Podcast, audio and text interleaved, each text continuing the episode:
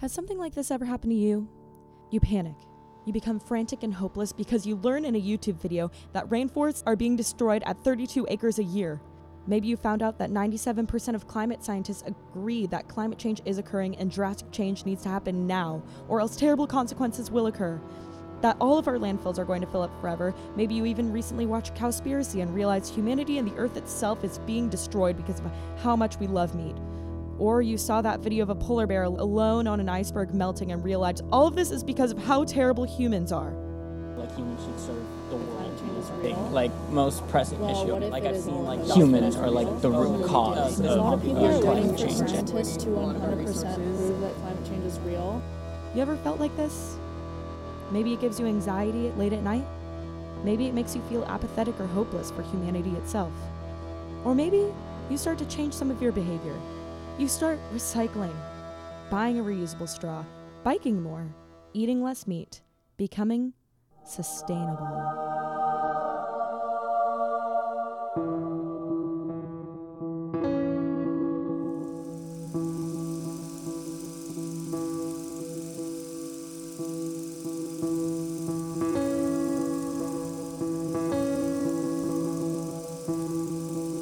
Hi, I'm Danielle. As always, this is Make It Human. This episode, I'm digging a little deeper into the sustainable claims made by Cal Poly and learning more about how this type of marketing is influencing the way that we perceive sustainability.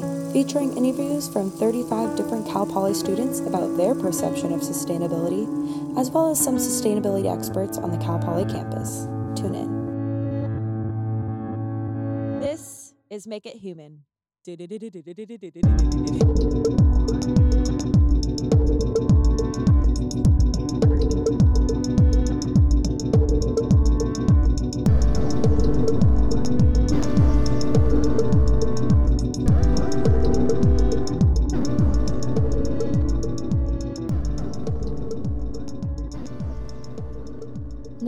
this word sustainable seems to be pretty easily thrown around.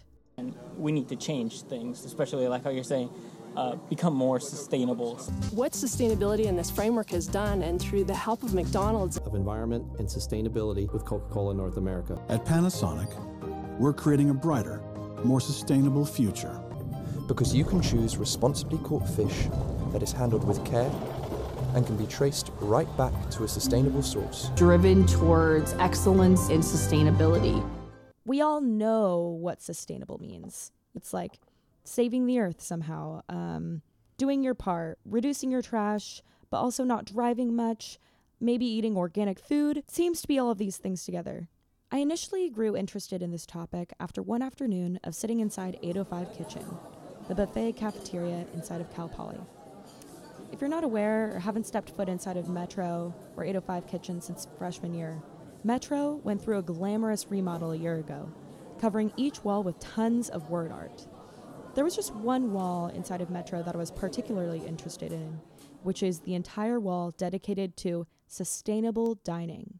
It has huge letters, sustainable, dining, followed with a bunch of other words such as love food, save water, limit packaging, love food and the planet, save water, drive green, lower antibiotics, Zero reduce your impact, fair trade coffee, Reduce drive green, and a picture of a golf cart. RBGH free yogurt and milk. Rescue imperfect Seafood fruit. Watch certified. Take only what you can eat.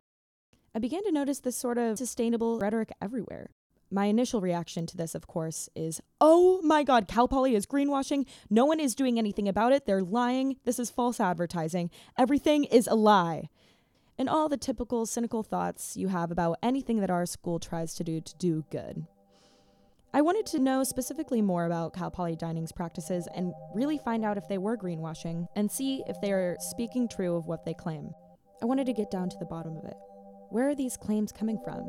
Who's making them? And are they true about Cal Poly campus dining?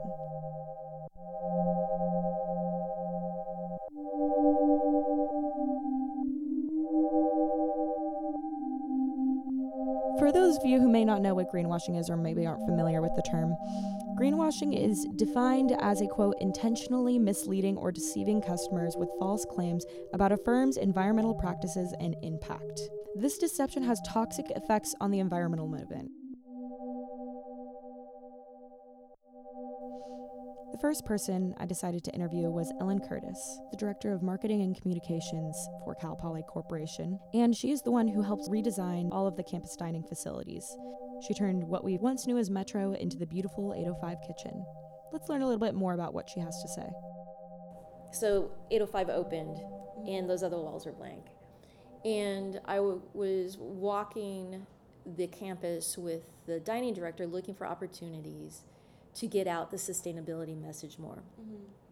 Like I said, there's just not a lot of places, you know, to get that messaging out. Mm-hmm. And so we went into the 805, and I was like, you know, we got this wall here, mm-hmm. and this wall here. I think this would be really great to put a map, and we could, you know, do some word salad about sustainability, about the things that we're doing and the things that you know, we support.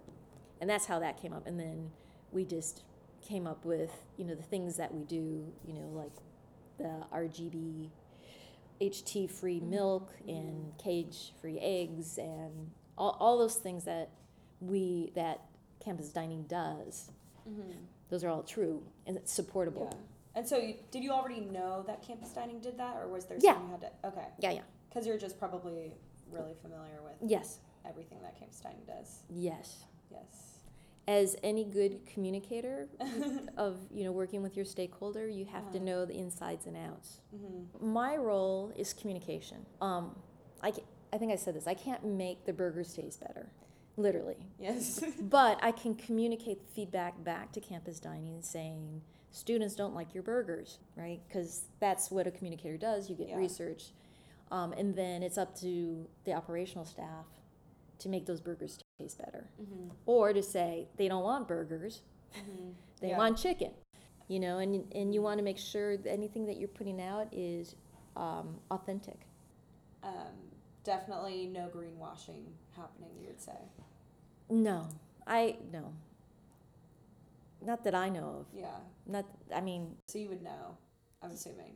Yes. it- the only reason it would not be true is that I was given untrue facts, right? So y- you know, as a communicator, you you vet the facts to make sure what someone's telling you is true, and we do.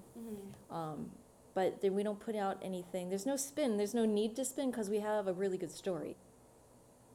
Which is. They do the things they say they're doing. They're sustainable. Yeah. They do it every day. I initially got intrigued by this project by um, all of the sustainability themes Mhm. surrounding campus dining. So I was just wondering if you could tell me how you think campus dining is sustainable. How they're sustainable. Yeah. Well, they do so many things Mhm. that are sustainable. So this is going to sound like an ad, but that's okay. um, so we got recognized for our food sustainability efforts, Mhm. And we continue to do that. You know, we use as many Cal Poly products as we Mhm. can. It's often a supply and demand Mhm. because we have such large supply. Mhm. For Cal Poly products, do you mean like the Cal Poly chocolates sort of thing, or? Um, actually, the stuff they grow. Oh, really? Yeah, the okay. fruits, vegetables. Yeah. But Wow. Okay. our farm is big, but we have you know twenty thousand people a day. Mm-hmm. When we we get flats of strawberries, they're gone in a night. Wow. So Yeah. you know, and we use as many eggs as we can.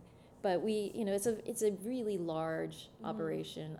When I first started, I asked, "Give me numbers of like tons. Like how many tons of every? I mean, you'd be amazed the tons of kale." Mm-hmm. And then we support local farms Mm-hmm. in the area.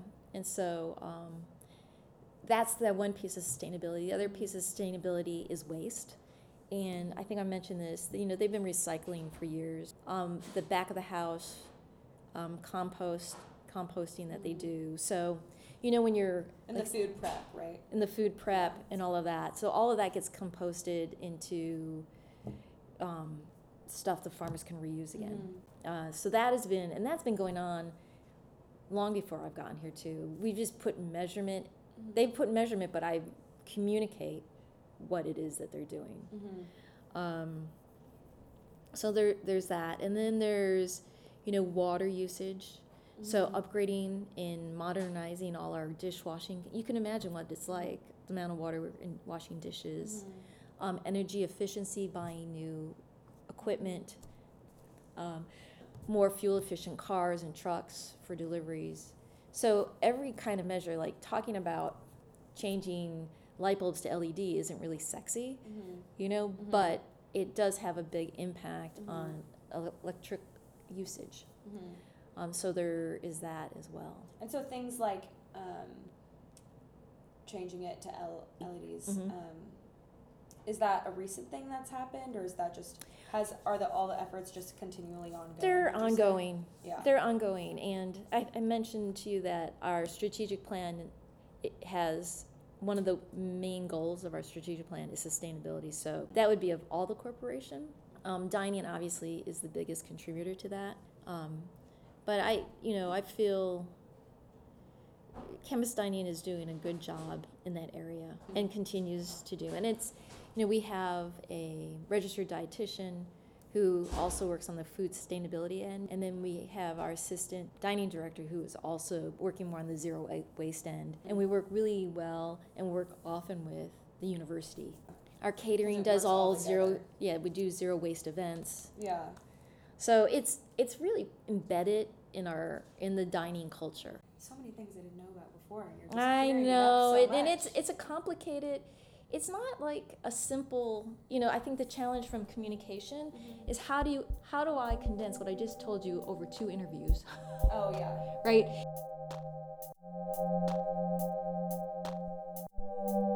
So I knew going into interviewing Ellen Curtis that she would likely have the most positive things to say about Cal Poly campus dining.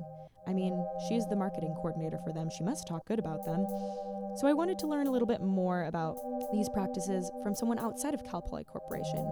Anastasia Nicole is the second interviewee, and she is the Zero Waste Program Coordinator at Cal Poly.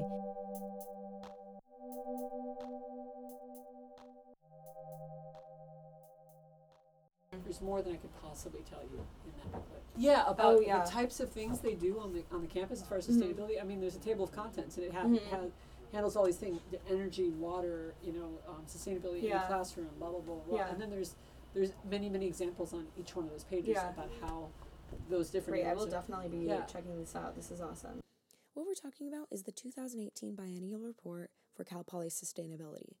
We have linked this on our website, and I didn't realize this, but every two years, the a department at Cal Poly publishes a report highlighting Cal Poly's progress toward goals in areas such as energy use, transportation, water resources, recycling, land use development, and greenhouse gas. Super interesting report, also very visually pleasing. I recommend you take a look. And is the is the main audience for this the students at Cal Poly? Uh, Or- it's for. Or like who is this just- made for? It's made for one all. It's it's our, all of our educational outreach is to staff, faculty, and students. It's not just students Uh-huh. because staff and faculty are all focused on what they're doing, and we need to keep them apprised of what strides the campus Yeah. has made. Yeah. Because otherwise, they'll they might not realize you know where the campus is, and it's like, oh, why don't we do LED lighting? It's like, um, excuse me, we've done a quarter of the ca- you know whatever it is Yeah. that we've done. Yeah. So. I know. I think it's it's funny because we're we've been interviewing people about how sustainable they think Cal Poly is, and it's just funny the things that um, just the general public will say. Like they'll be like, "Oh, I think Cal Poly is kind of sustainable, but I I also am not sure because they're really bad at this and this and this." Like You're judged by Yeah. whatever that person's uh, notices, and so like if they notice that water's running across the pavement, they're like, "Well, they say they did a lot of water, but I'm always seeing water running across the pavement." You know what I mean? Yeah. And what kinds of actions do you think Cal Poly should be doing? Um, I think they really need to like work on uh, their water sustainability because I know like the road going down along Fisher Science, there's just so much wasted water, especially with all the rain we've been getting this year, and it's just like it's going nowhere, nowhere, nowhere, nowhere. Um, can you tell us about your background and how you came to working at Cal Poly? Um, my background is as a sustainability consultant in the Bay Area, and primarily focused on waste. And I worked with Recology, which is the zero waste company in San Francisco that has tried to get San Francisco to zero waste. But I was working for them in the Oakland area, trying to get all of Oakland as their next company that they would be doing. And how I did that was um, by expanding organics recycling in Oakland. Um, when I came in, there were 60 organics clients in Oakland, and by the time I left, almost every restaurant in Oakland and most of the nursing homes and most of the um, and the hospitals and the airport and all these things that, that the garbage company that was located in Oakland haven't even approached, like I approached, and Mhm. we made it happen. And that just means all the food served at those places or is organic, or you worked with an organics company. You- No, organics. When, I, when you talk about Uh-huh. organics in, Uh-huh. in the field of waste, you're Uh-huh. talking about taking anything that is organic, and I'm not talking about organic certified. I'm talking about organic matter, Mhm. which is yard waste or food waste, and getting it composted. I see. But when I saw this, eh, but I was also trying to push people towards zero waste. It's like Mhm. It's not enough to just recycle more. It would be better if instead of trying to recycle this hard to recycle item, you just replaced it with something that either was recyclable or with something reusable where we wouldn't need to recycle. So I would I was constantly trying to push my clients to the next to the next step. So I saw this job listed and I was like, wow, you know, and then two weeks later after my husband and I had this long conversation, this job got listed down here as a zero waste coordinator. And that's what I do is zero waste. And I'd always told people that I was a zero waste advocate. And there were no there were almost no jobs that list zero waste even in their Mhm. title. And I'm like, Cal Poly wants a zero waste Yeah. consultant, my dream job. Yeah. what do I have to do to make this happen? That's so awesome. Yeah, and it happened. Yeah. I'm so glad. And it, it isn't easy because I thought, oh, I can take everything that I've done in the Bay Area and just bring it down here with me. Mhm. I can't because I can't bring the infrastructure from the Bay Area down here with me. The infrastructure available in the local SLO area is very limited. Mhm. And so the recycling facility doesn't take a lot of recycling that they took in the Bay Area Mhm. because there were 30 recycling facilities in the Bay Area. If one didn't take it, I could ship it to another one, but I can't do that here. There's one. Yeah. And um, there's only there was when I got here there was only one compost facility, and i if you asked will you take compostable items, they said it depends. You know. So Yeah. Yeah. Because very- that's the one in Santa Maria, right? Yes, okay. Exactly. That's Engel and Gray. Yeah. And so that's what we were working with. And then two months ago, Kompogas opened the new anaerobic digestion facility, and Mhm. San Luis Garbage has the contract with them to bring all their waste there. Not all their waste, but all their organic waste. Again, organic meaning food waste Mhm. and yard waste. Mhm. But no compostables, you meaning compostable plastics or food Yeah. sold paper. Yeah. So Engel and Gray will allow us to take some of that stuff there if we have a minimal contamination, like they say one to two percent. Yeah. So there's a lot of stuff that's produced on campus that is landfill only. Mhm. So anyway, so I got my dream job, came down here, and it's it's a lot harder than I thought, and so I had to take two steps back and say, okay, Mhm. I've got to regroup. I got to see what I can have the biggest impact 1st and Mhm. and for me that is getting signage all over campus, and that's taking a lot longer. By just talking about what recycling is.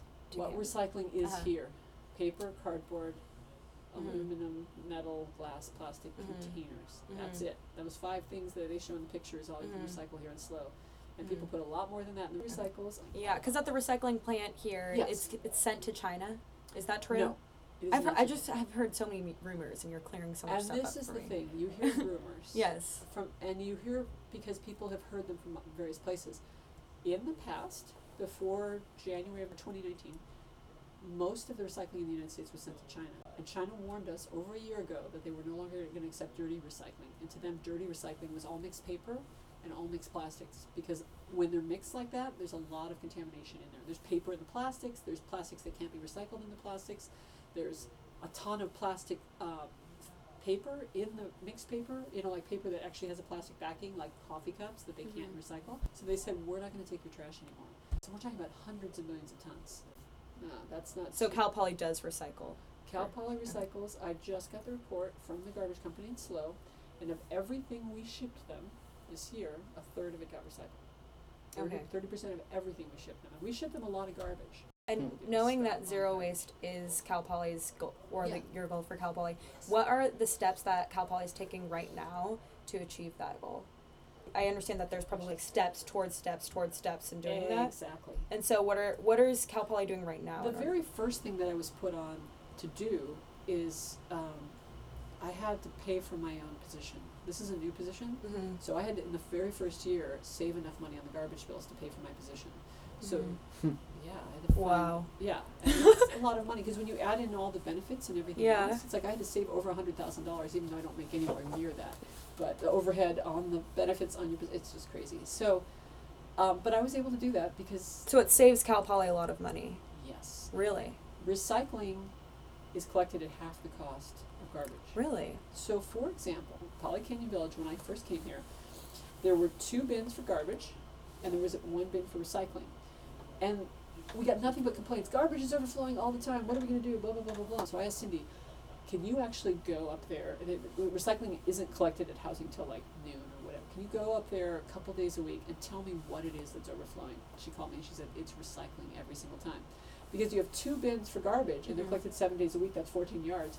You have one bin, or sorry, it's four yards each, so eight times seven is what is it? 56. 56 yards. All right, you had a four yard bin for recycling that was collected three times a week, 56 yards versus 12 yards.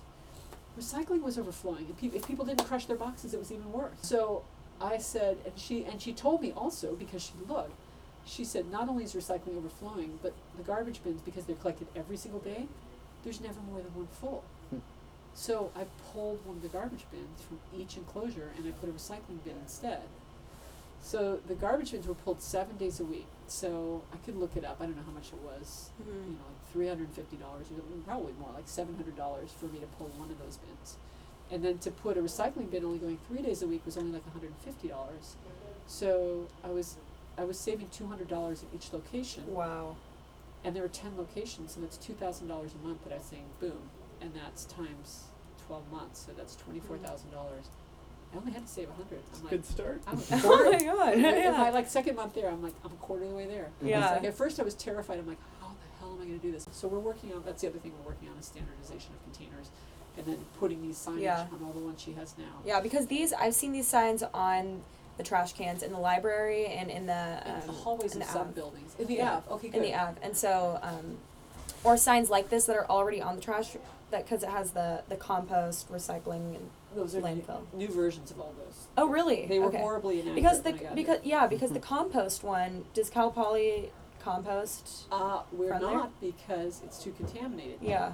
So I've switched it so the new ones say food waste only. Uh-huh. And if students can get ninety percent food waste in there, then we can send it to uh, to the local anaerobic digester. And at what point would we know if we did that? Did Um, that? Like, is there someone that's checking on that? Uh, I'll, Or- I'll be checking and I'll be having other people check. And we're, what we're doing is we're trying to roll it out to sort of one location at a time. But when they put all these new signs in, um, I'll have each location that's doing this, like ASI, I'll have them check their Mhm. own bins, library, because library is really excited about getting compost going again. The other thing is, like I said, the contamination rate that they'll accept down at Engel and Gray is one to two percent.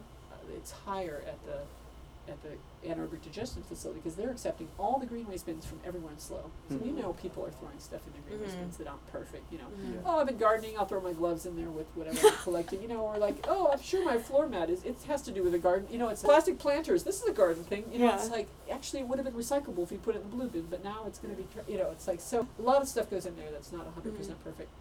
So, you know, I'll be checking, and as soon as it's it's if we put this out, and next week I, I go look in the bins and say, hey, this this is working, we'll we'll be ordering a whole bunch more compost Wow. bins because That's good news. the whole point is Yeah.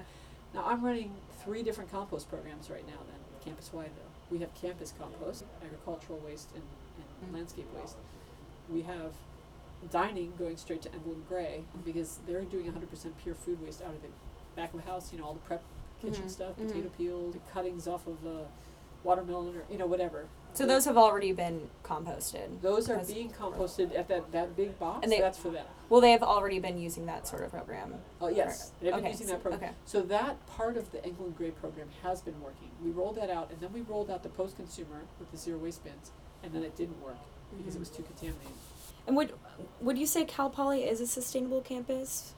Yes, I would Mhm. because we have plans and goals to be zero waste by 2040, to be carbon neutral by 2040, to be so we have goals, and if you have those kind of goals, you will make it happen. Mhm. And I see that decisions about what we're going to do for the future are based on the fact that okay, well, the state says we have to meet at least this, you know, energy efficiency standard, but we have to reach this energy efficiency standard if we're going to meet our carbon goals. Mhm. So Cal Poly goes above, way above and beyond what Mhm. they what they must do to do what they should do. So it, Hmm. it it's a great campus. Next, we have Marissa Miller, a student expert on Cal Poly sustainable practices. She is the president of the Cal Poly Surfrider Foundation, and she is also a member of the Green Campus team.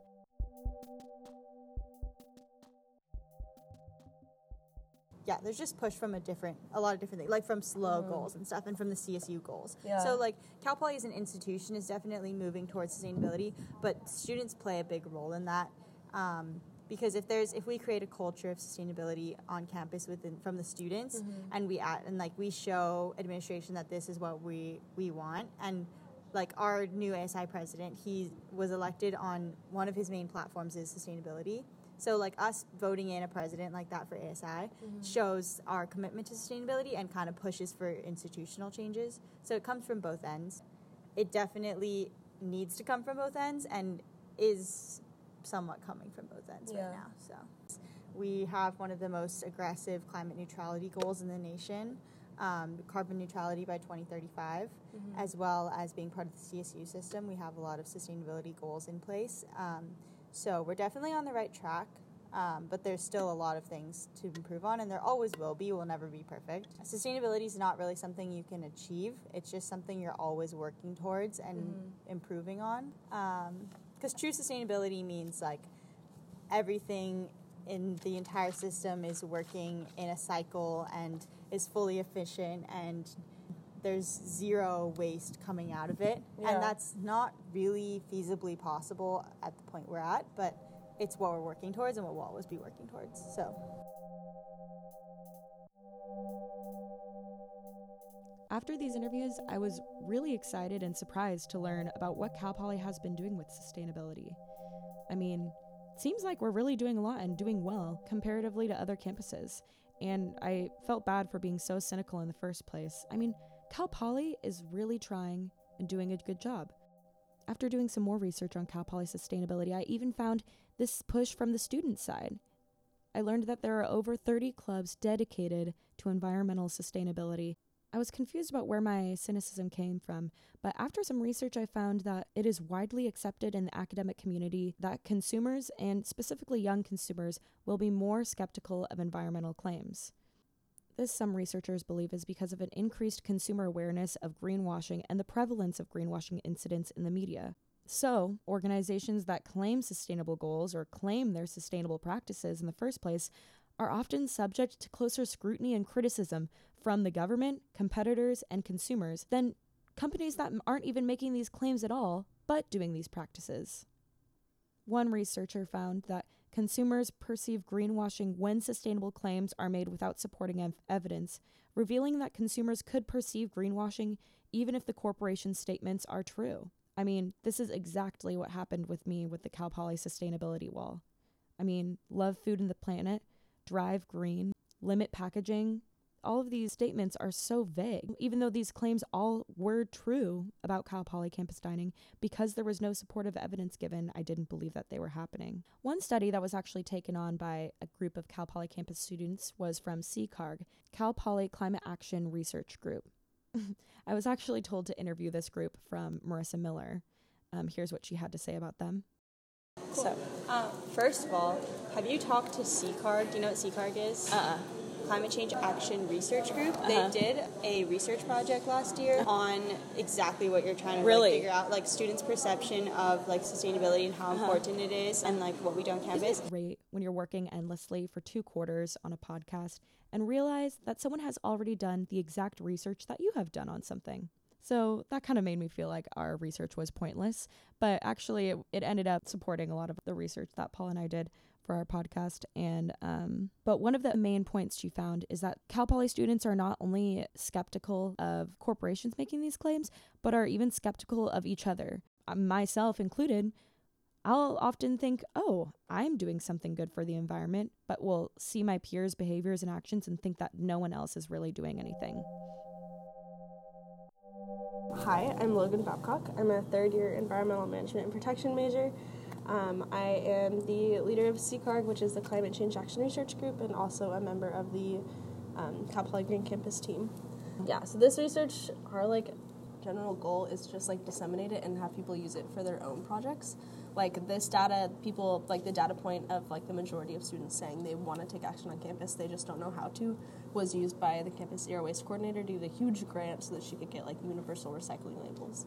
Um, so like our data point, like fed another project, and then we're also doing waste audits on like the before and after those recycling labels. So just like this cycle of data and like fueling other projects and getting more data, um, just to kind of evaluate how our campus is doing and how everything's happening.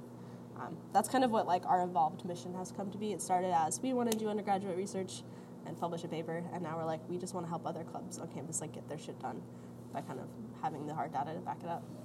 Nice. And so when was this survey distributed? So the survey was implemented in the fall quarter of this year. So we did Okay. like a three or four week survey period where we went to GE classes of every level with big classrooms and just like stood in front of the classroom, put a Bitly link on the board, and had people take it.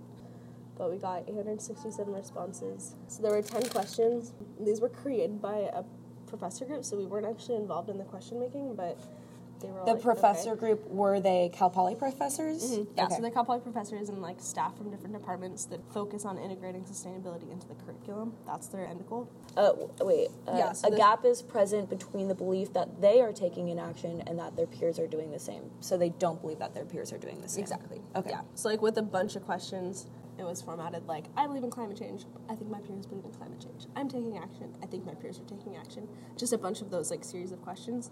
And with all of them, the line for like I am doing this was like way up here, and the line for my peers are doing And that was like pretty. It was consistent. significant? Yeah. Wow. Um, yeah.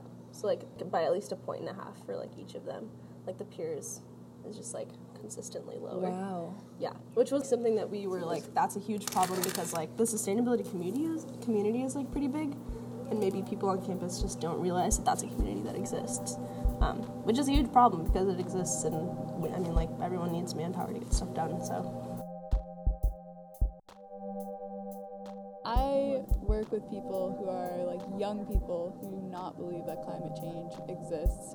I think that it's good when people think that they're helping the environment by like the little day-to-day things that they do, but sometimes I feel like, like don't get me wrong, like that's really good, but sometimes I feel like they think that that's enough. Whereas like say people stop using plastic bags, stop eating inorganic meats, that's not going to change the fact that like we're still creating so much percentage of emissions as a whole country. If everybody like did like one subtle thing, it would like really change. Like if every person did one thing, I feel like all those things added together would like really help out everything. So, what Logan's saying here is that it seems like, in general, a lot of people will think that they are doing their part to contest climate change, however, everyone else around them is not. What might be damaging about this way that we think about climate change and sustainability?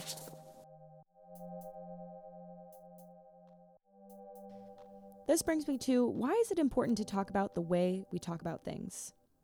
Well, this is one thing that I'm asked a lot as a communication studies um, scholar, I would call myself, um, is just that I'm often under a lot of scrutiny as to what I even study. What do you even do as a comms major? Do you do speeches all day? Well, let me tell you what we do.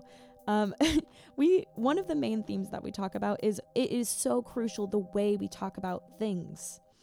The language and concepts surrounding sustainability used by media, politics, and large corporations essentially shape and frame how we perceive this concept of sustainability, the concept of climate change, and nature itself. Now, what's a frame? What's a frame? Frames re- refer to, quote, the cognitive maps or patterns of interpretation that people use to organize their understanding of reality. And furthermore, quote, central organizing themes that connect different semantic ele- elements of a news story. So these can be headlines, quotes, leads, visual representations, and narrative structure. This might be the reason that when you think of climate change, an image of a polar bear on a melting iceberg will come to mind. Have you ever seen that in real life? Probably not. Maybe you have. But largely be because this word climate change is often associated with this image of a polar bear sinking on an iceberg. So, all of these things, these ways we gather information from whether it's a- advertisements on Instagram or even just headlines on a news article or within your Facebook feed, this is all organized into our brain, into this framework, to into a co- somewhat coherent whole of what this thing is, what sustainability is, what climate change is. And because frames are necessary for understanding the complexity of the world, it is important that frames are coherent and correct. George Lakoff, a communication scholar, wrote a piece entitled Why It Matters How We Frame the Environment. And he he said something that I really liked. Quote, framing gives understanding as to what does and doesn't matter in regard to sustainability. Thus, Proper framing is absolutely necessary for communicating the real crisis. Misleading or untrue frames can falsely portray reality itself. This is essential. Marketing has undergone a major shift towards sustainable and green marketing in recent years to gain competitive edge and reflect consumer values. When I began to do some research on green marketing, I found out that it began to appear in the 1990s to follow a growing consumer concern for the consequences of climate change, and it was especially effective for socially conscious and young consumers. Ellen Curtis even mentioned this in her interview. Research that um, he and I did in conjunction with a couple students um, that did a deep dive um, on Generation, Generation Z which you could probably add to uh-huh. about you know you're part of Gen Z. Yes. I've done a lot of uh, work ar- around understanding, so I have a better way of talking with and communicating mm-hmm. with new students coming in. What's important to them, and yeah, they have this, um, and, and rightly so, this idea of compassionate capitalism. Now, half of millennial generations and Generation X consumers indicate that they try to buy environmentally preferred products. And in general, as you may have noticed just when you're comparing between your parents and your grandparents, that younger generations are much more inclined to value corporate social responsibility. Corporate social responsibility is defined as a concept whereby companies integrate social and environmental concerns in their business operations and in their interaction with their stakeholders on a voluntary basis. So essentially, it entails that businesses exist not only for the wealth of the owners, but for the enhancement of society itself. According to a Gallup poll in 2018, this value difference in why younger generations value corporate social responsibility and just environmental friendliness of products is likely due to younger generations having more education regarding issues such as sustainability and climate change. Various studies have also come out to say that maintaining the identity of being socially conscious as a younger consumer is important. A socially conscious identity is maintained through your own consumption habits. This is unique to younger generations like millennials and Generation Z. Knowing that if I consider myself a socially conscious person and I care about the issues regarding social and environmental sustainability around the world, in order to maintain that identity and not encounter cognitive dissonance, I will need to make my actions follow that. And so, another thing I was looking at is this green marketing shift has been communicated to consumers largely through social media.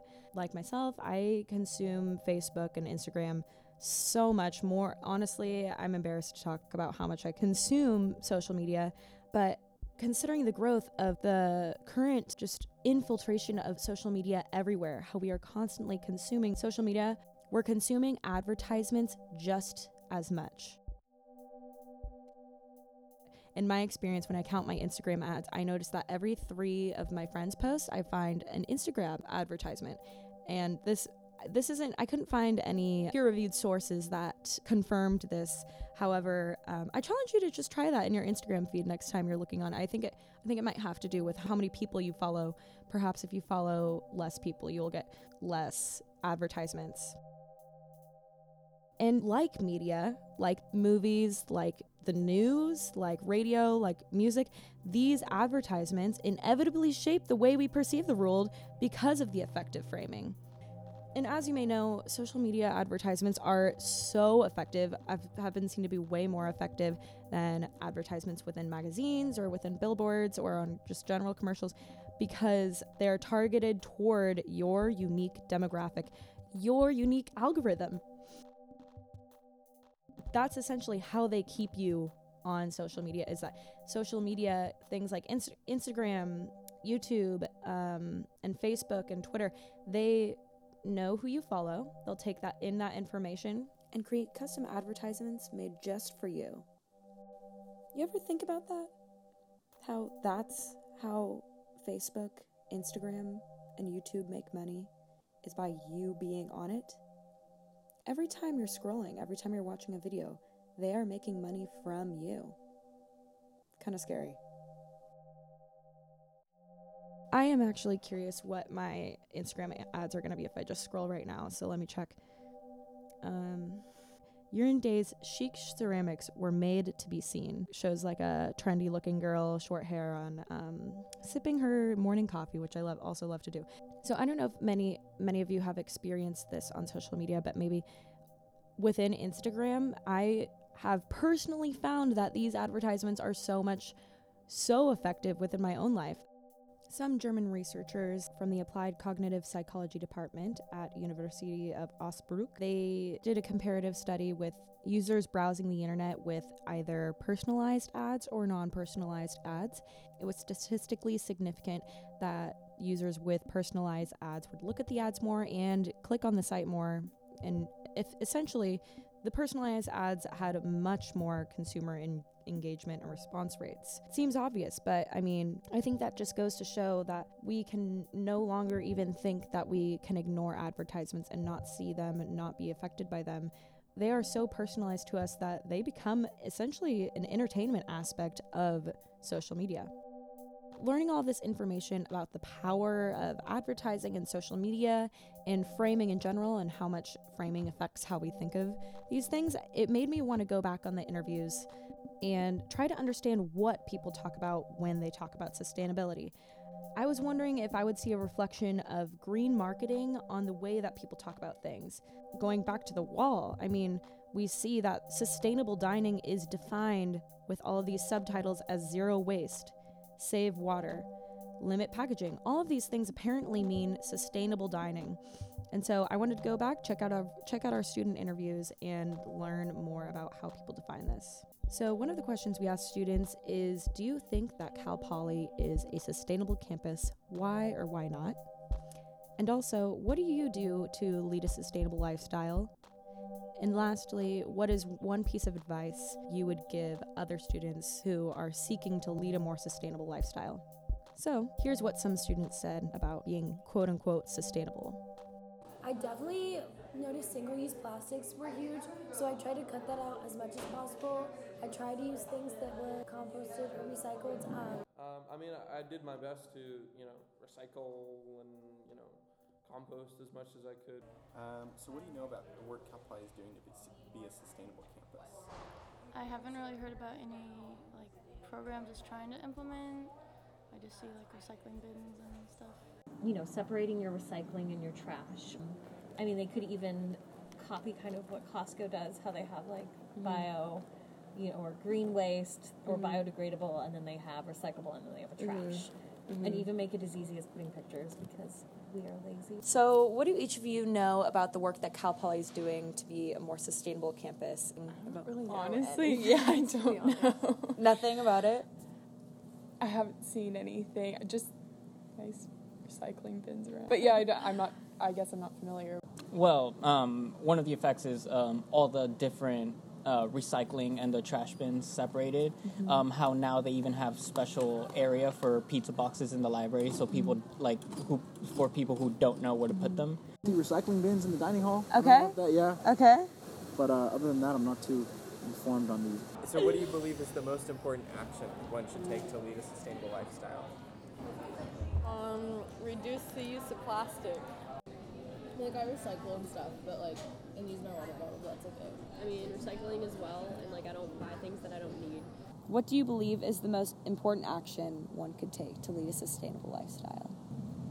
Recycling. Yeah. Like my house recycles. That's okay. about it.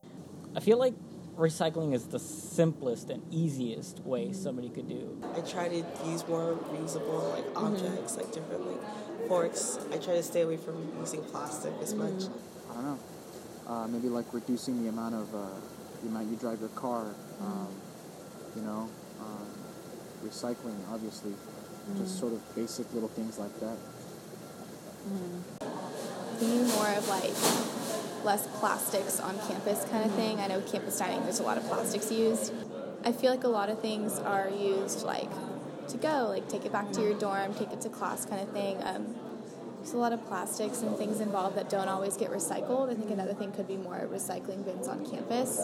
Cal Poly Dining, they still have a lot of work to do. Um, campus dining, they had signs up that explained like what can and can't be composted and what can and can't be recycled. Yeah. And I remember that was like a really big issue.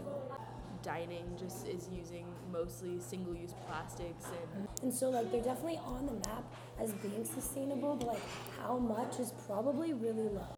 I mean, I guess like food is really like a big like issue and stuff. Like I noticed that there's a lot of like food waste that we don't kind of like address. Okay, so when asked whether or not Cal Poly is sustainable or if they are sustainable, it seems as though students have primarily focused on waste. So, campus dining is a huge source of waste, according to students. Um, that is what makes Cal Poly not sustainable. So, do we think sustainability really means just waste? Let's see what the experts had to say. But there's there's talk about the fact that we really need to seriously consider that recycling is not the way to get to zero waste. Yeah. And that's what I'm telling people. Whenever Yeah. they're like, we need to get people to recycle more, I'm like, no, we don't. We need to get people to stop buying garbage. That is the number one thing we need to get to people. So it sounds like communication is like a really like something that affects the whole process a great deal. Having everyone on board with the same information and moving in the same way and knowing like, okay, these things that I'm making should go here. Um, What is it that everyone like if you could put this in everybody's brain that has the the agency to throw things away in different places? Mhm. What is it that everyone should know? Uh, everyone should know what is recyclable and what is compostable here on campus. Uh-huh. That's what's recyclable and compostable is food waste only, and that's it. And it's a lot less than what people think. And then they should look at what they have left in their hand and say, why am I buying garbage? What that's going to do is going to put a lot of pressure Yeah. On corporation. Because sustainability can mean many things, like Yes. supporting local economy, um, lessening your carbon footprint, all of that. And so they've had major strides in that area, probably even before I came, but I, it was my job to communicate that more clearly. One of my classes, we were talking about how the term sustainability can actually be detrimental to sustainability, like what sustainability is supposed to actually embody, Mhm. because it's so vague, and because people don't really know what it is, and they take it as this really general term, Mhm. and because of that, companies and um, certain organizations actually take up the word sustainability as like kind of a marketing approach, and that's like whole, the whole greenwashing issue of like companies advocating on a platform of sustainability, but really there's no requirement saying that like, oh, you know, like if you're LEED certified, there's like all these set requirements to be LEED a LEED certified building. With sustainability, any company can be like, oh, we have these sustainable practices, but like, Yeah. there's no regulation on what is It's so vague. and it's so vague that like anyone can just say, oh yeah, we're sustainable, and people are like, oh okay, yeah, like they don't ask Mhm. any more questions about it.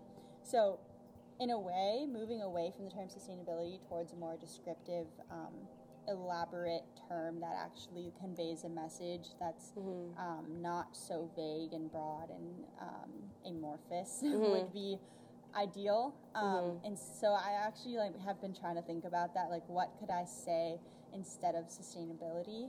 Or like when people Mhm. ask me like the organizations I'm involved in, what they're about, I don't want to say sustainability. So just trying to find ways to convey a message that's more descriptive. So sustainability, like a lot of times, like people just think it's like environmental sustainability, but in order for like sustainability to work as a term, there's economic, social, and environmental. Mhm. But like a lot of times, like the social one gets left out just because it's not focused on a lot. Um, and like with this, like towards the end of this survey, they um, self-report how many classes they've taken that like address the topics that they've seen in here. Um, so it's like not exact because they could have been taking a class to talk about sustainability and they just don't even know it. Um, and we kind of factored that in because a lot of people don't identify like a women and gender studies course as a sustainability course, even though it's talking about like environmental injustice or like you know like reproductive rights. Like that's all sustainability because quality is part of it.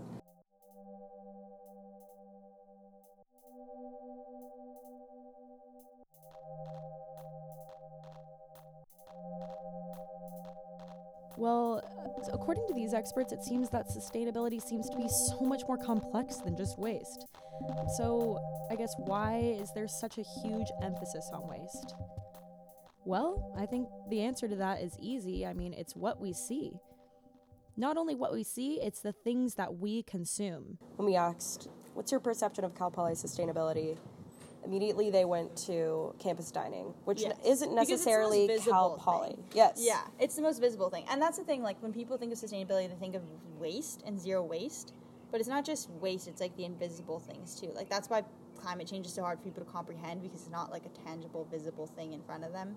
Whereas like waste and like beach cleanups and um, plastic pollution, all that stuff is really tangible and easy for people to like grasp, even though they don't always necessarily know the whole story. Mm-hmm. This, I think, is just so detrimental. Sustainability, if I'm going to use that meaningless word in the first place, okay, I guess it means environmental sustainability and making humanity work efficiently so that we can sustain ourselves without harming future generations. Sustainability is so much more than just trash. Not only this, but not only is it detrimental because it, it, it, leaves out water, it leaves out gas and fossil fuels, leaves out electricity. It is also detrimental because of I do this. I use less waste. I do this. The focus in a lot of our interviews was on the individual. So, this really, really places the emphasis on individual action. And so, why do we think that the solution to these huge problems of just waste, huge problems of climate change, huge problems of plastic pollution in the ocean starts with the individual? I mean, I think a lot of us can agree that although the individual is important for any huge, large societal, universal paradigm shift, change is needed from every sector from society, from corporate action, from political action, and from individual action. I do the little things. Trying to keep it on like the forefront of your mind a little bit more. It depends on what they're starting from. I mean, first awareness. Like being aware of your carbon footprint.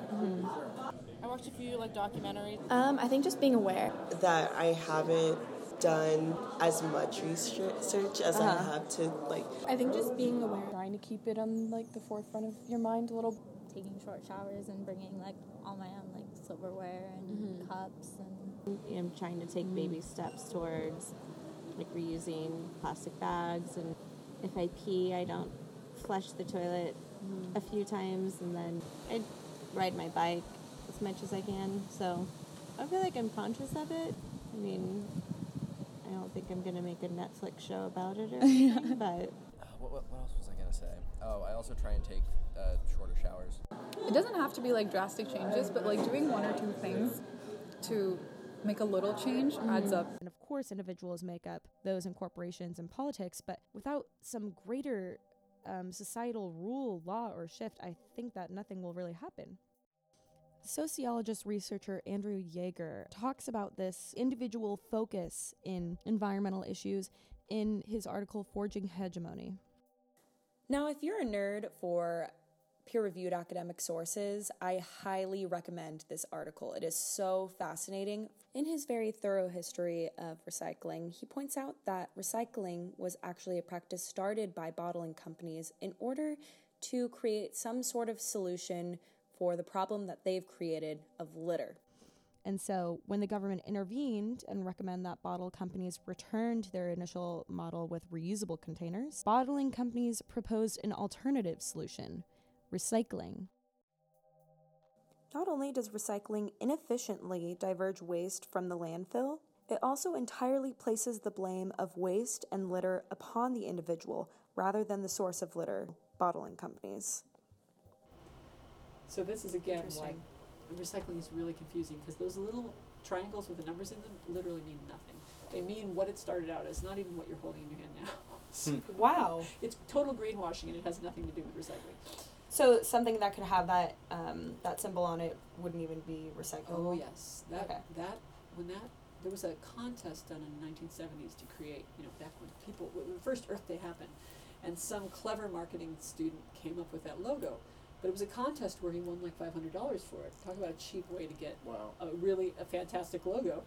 So he won some money, but the idea of the contest would be whatever he whatever he produced would then be in the public domain mm-hmm. because they weren't giving him any real money for it. So by accepting the reward, it would then be put in the public domain. Plastics Council was like, great, we're going to put it on all plastics. Oh my god. Wow. Number seven means other. It could be anything. It's hmm. not, res- you know what I mean? It's just like, so this was a, this was a, a gig. This was a, a greenwashing campaign that started as soon as that recycling symbol was released, which is why there's so much Yeah. confusion about it because it, it's like the word natural. It, it doesn't really mean anything. Mm-hmm. So anyone can put that symbol on their stuff. Yeah, it's not controlled. Wow. Yeah.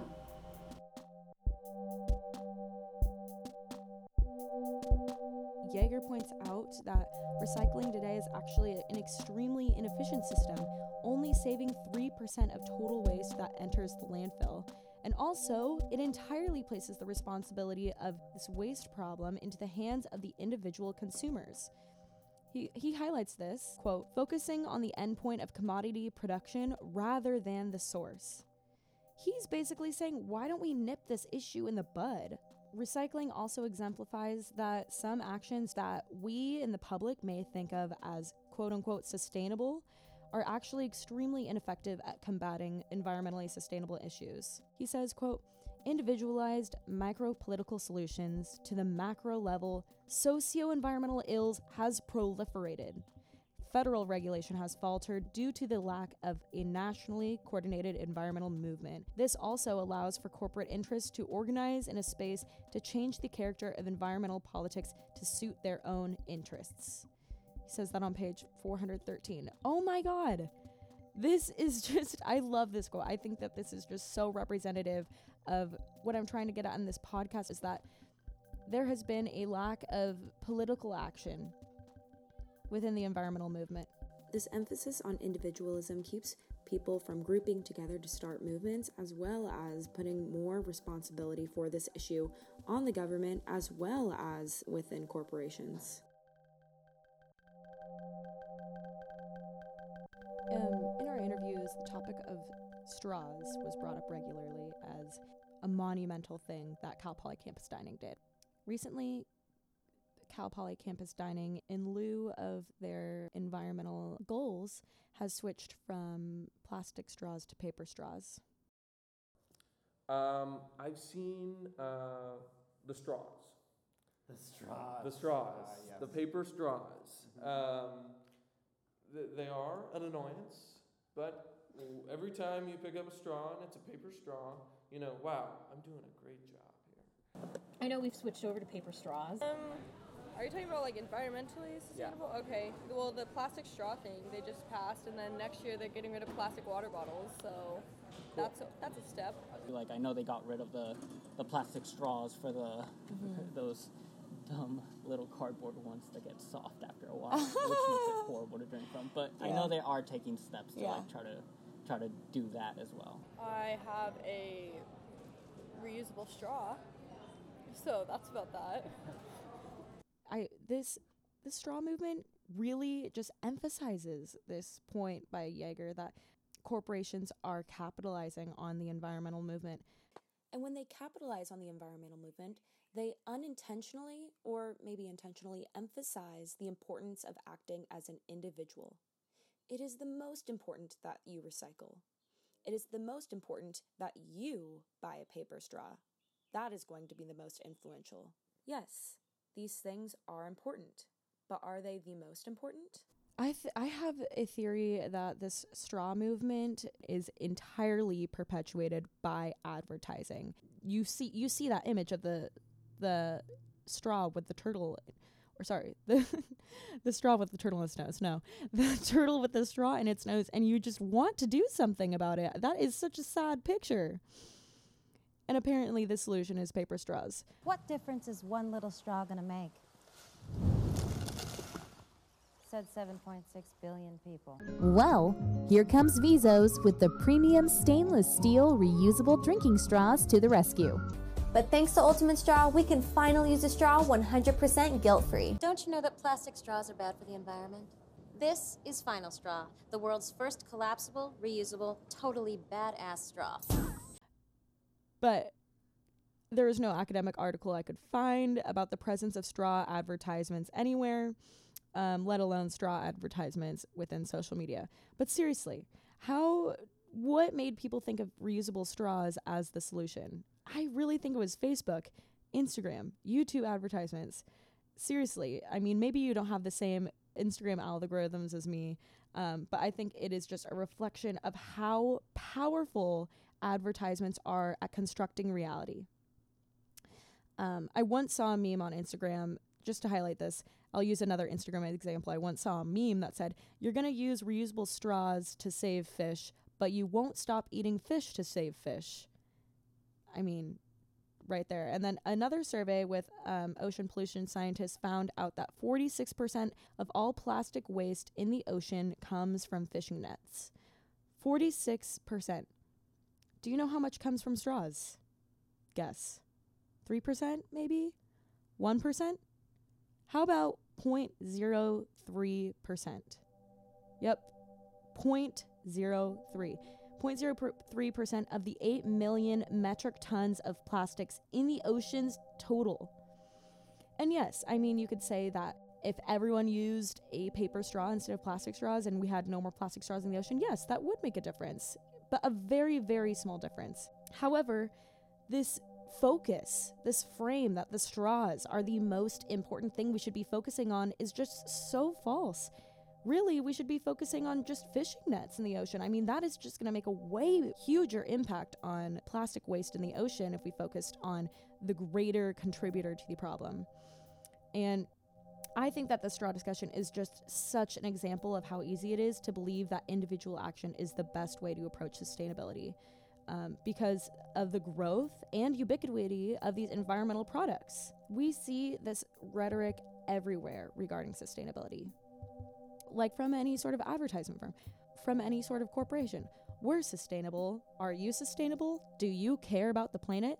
Do you care about this and this and this? Then buy our product because we are like that. But then Ecosia makes sure its profits are used worldwide to plant trees. Be old, be new. There are no rules in fashion, but one recycle your clothes. The new MacBooks, the world's greenest family of notebooks.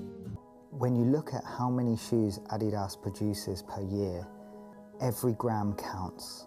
If we can reduce just a few grams per shoe, we could make a tremendous difference. I, I would hope that this would be an expectation for the company, but since that there are no political expectations for corporate social responsibility for businesses or for like green advertising claims, like mandating what can or cannot be called natural. Also, I don't want to say that green products should be completely gone at all. I mean, Greenness and environmental sustainability is excellent, and it's a great movement that corporations are making nowadays to um, move toward environmental sustainability. However, it can unintentionally emphasize, overemphasize the role of the individual within the movement.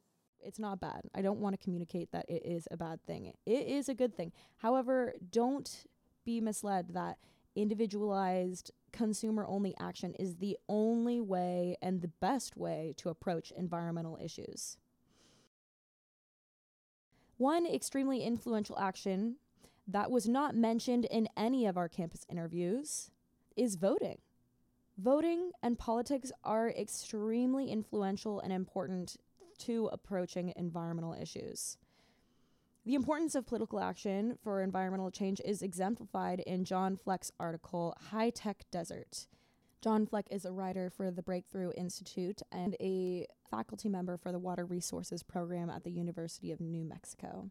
In his article, he analyzes from 2005 into 2015, he analyzes the use of water in Los Angeles County. So, in case you didn't know, California was in a major drought at this time and uh, continues to live in a drought culture. So, in these years, from 2005 to 2015, Los Angeles County residents remarkably decreased their water usage for the first time in history. There were a lot of campaign initiatives at the time to encourage residents to lower their water usage. I mean, you may have seen these just in your own lifetime Perhaps a highway sign reminder uh, of statements to take shorter showers or to not use your sprinklers today. Maybe a commercial to turn off the sink when you're brushing your teeth. However, in his analyzation, he reveals that decreased water usage was almost entirely due to political reform of household appliances. New washing machines, dishwashers, and toilets all needed to legally abide with new federal water requirements. Water requirements that were put into place by the government. That is what caused this water usage to decrease, not any sort of small actions of reducing water waste by turning off your sink when you're brushing your teeth. These little tiny things, yes, those things are important, but what is more important is legalized action that forces industry to change, that forces all of us to change our behavior. I found this article exceptionally interesting because this rhetoric of it's the little things that matter was so prevalent within Paul and I's research.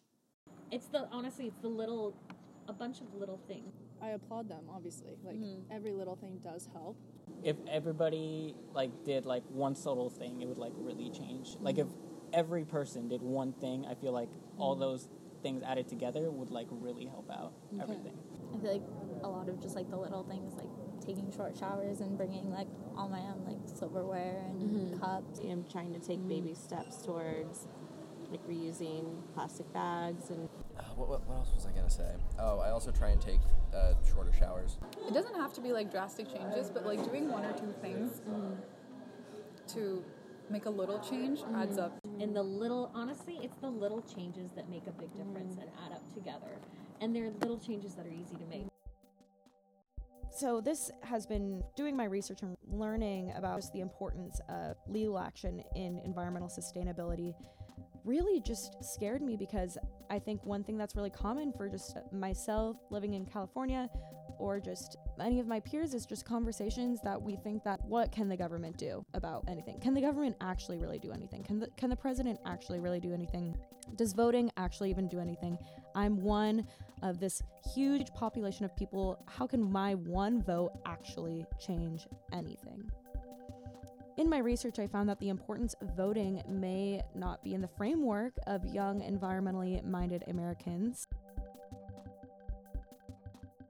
Voting green, I would say, is really not something that's common um, within this environmental, sustainable minded framework. The first thing you think to do when you want to be sustainable is maybe like ride your bike to campus or use a paper straw. I, don't, I really don't think that people think, I mean, at least I didn't immediately think to vote green. On that sustainability wall at Cal Poly, vote green is not one of statements. And considering that younger Americans, millennials, and Generation Z, we care the most about climate change and sustainability out of all generations, yet we have the lowest voter turnout rate comparatively to any of the older generations. We have a heightened environmental consciousness, but the lowest turnout rate. So clearly, these two things are not aligned together. Within our thoughts of what pertains to be sustainable, we think of things like the little things, like recycling, not voting. Russell Dalton is an author who is very interested in the political actions of Generation Z. And maybe you've heard such criticisms from your teachers or maybe your grandparents or older people in your lives that millennials and Generation Z just are terrible. They don't care about anything because we don't vote. What do we do? We don't care about we don't care about politics. Our generation all we care about is social media. We're often regarded regarded as uninvolved and lazy because of this lower voter turnout rate. But Russell Dalton points out in his book, The Good Citizen, that Generation Z, which is considered anyone born after 1996, according to Cone Communication Studies, is far more active in other types of political activities, such as marches, boycotting, and our consumption habits, buying with your dollar. Um, in a later interview, he cites a study that UCLA has been doing for over 50 years, analyzing the political engagement of incoming college freshmen in which, quote, interest in political and civic engagement has reached the highest levels since the study began 50 years ago. And they measured engagement through participation in protests in, um, in this study. And Dalton argues that attributing uninvolved, apathetic qualities to our generation is just blatantly ignoring the vast cultural shifts from technology and politics. So don't get mad at me if you like you get mad at your grandparents if they complain about your generation saying you don't vote. Well, they're honestly right about that point. I mean, we have the lowest turnout voter turnout rates. But we have also been regarded as a very politically minded generation. And a lot of other studies have cited that not voting is usually just an indication that a generation may have lost faith in voting as being an effective route for social change. Sound familiar? Voting, an ineffective route of social change. This makes so much sense.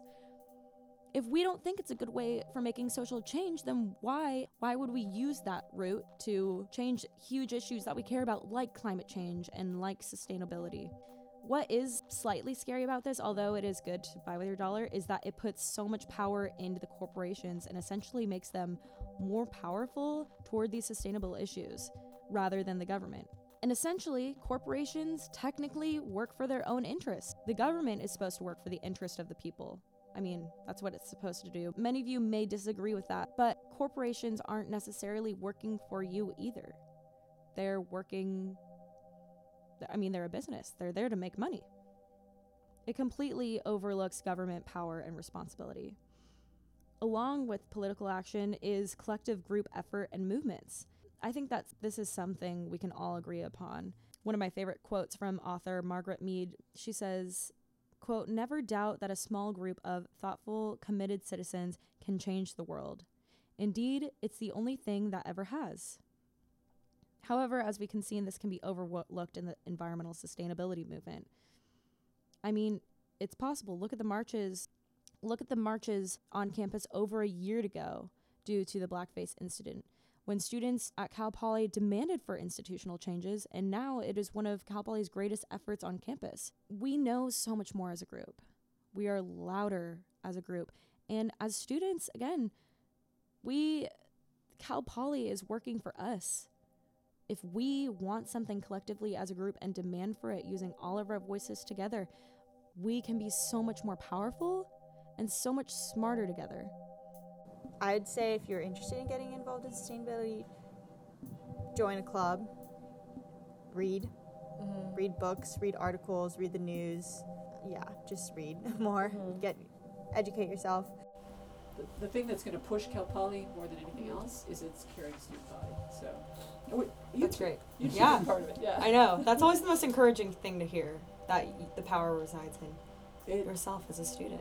And it does. And students don't understand their power it's like I can go yeah. dining and say, oh, you guys have to, you know, move toward reusables. You know, I, I know that it's hard because a lot of students want to take their stuff to go, but there's a lot of people who eat right in this area. Mm-hmm. Here, you could do reusables and they could walk out and eat in the quad and then return them, you know, whatever. Mm-hmm. You could do a quarter of your meals right now reusables mm-hmm. that are currently being garbage. That would reduce a lot of weight. Mm-hmm. They listen to me and go, yeah, yeah, yeah. I, yeah. I know at some point we yeah. need to do this to me.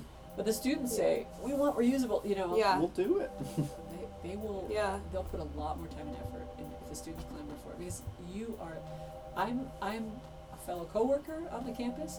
You are their audience. You are mm-hmm. their target. You are when, when we're brought on as new employees, we're instilled with the idea that everyone is here for the success of the students. That's our primary mission. Whatever else our mission is, our primary mission is the success of the students. That's why I almost never turn down a request by students taking a class if I can possibly fit it into my schedule because that actually any talking I do with you guys is actually going to have more of an effect than anything I do in the next four years hmm. because it's going to instill in you what you need to know to then when you go out and do whatever you're going to do, do it better. And so you, it'll have a much far, far-reaching effect. You know, I'm going to retire in three to five years or mm-hmm. three to seven years, and then someone else is going to have to take this position. And I'm hoping it's an inspired Cal Poly student who mm-hmm. has been here, gone out in the world, and then wants to come back and you know do mm-hmm. great things at Cal Poly. Yeah. Yeah. That's excellent. You're you're so inspiring. Thank I lo- you. I love listening to you. Thank you. I appreciate that.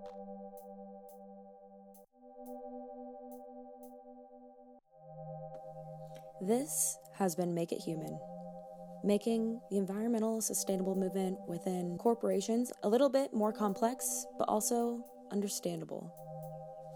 I'm your host, Danielle Davis, Editing was done by me, Danielle Davis, that's why it took so long to come out, and Sonic Intrigue was provided by Nikki Gurney.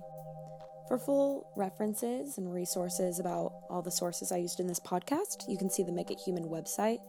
I've attached my literature review, which includes all of the research from this podcast. And for more information, just browse our website. Get involved in a club. Join together. Know that this sustainable movement cannot be tackled by the individual by group collective effort. Thanks for listening.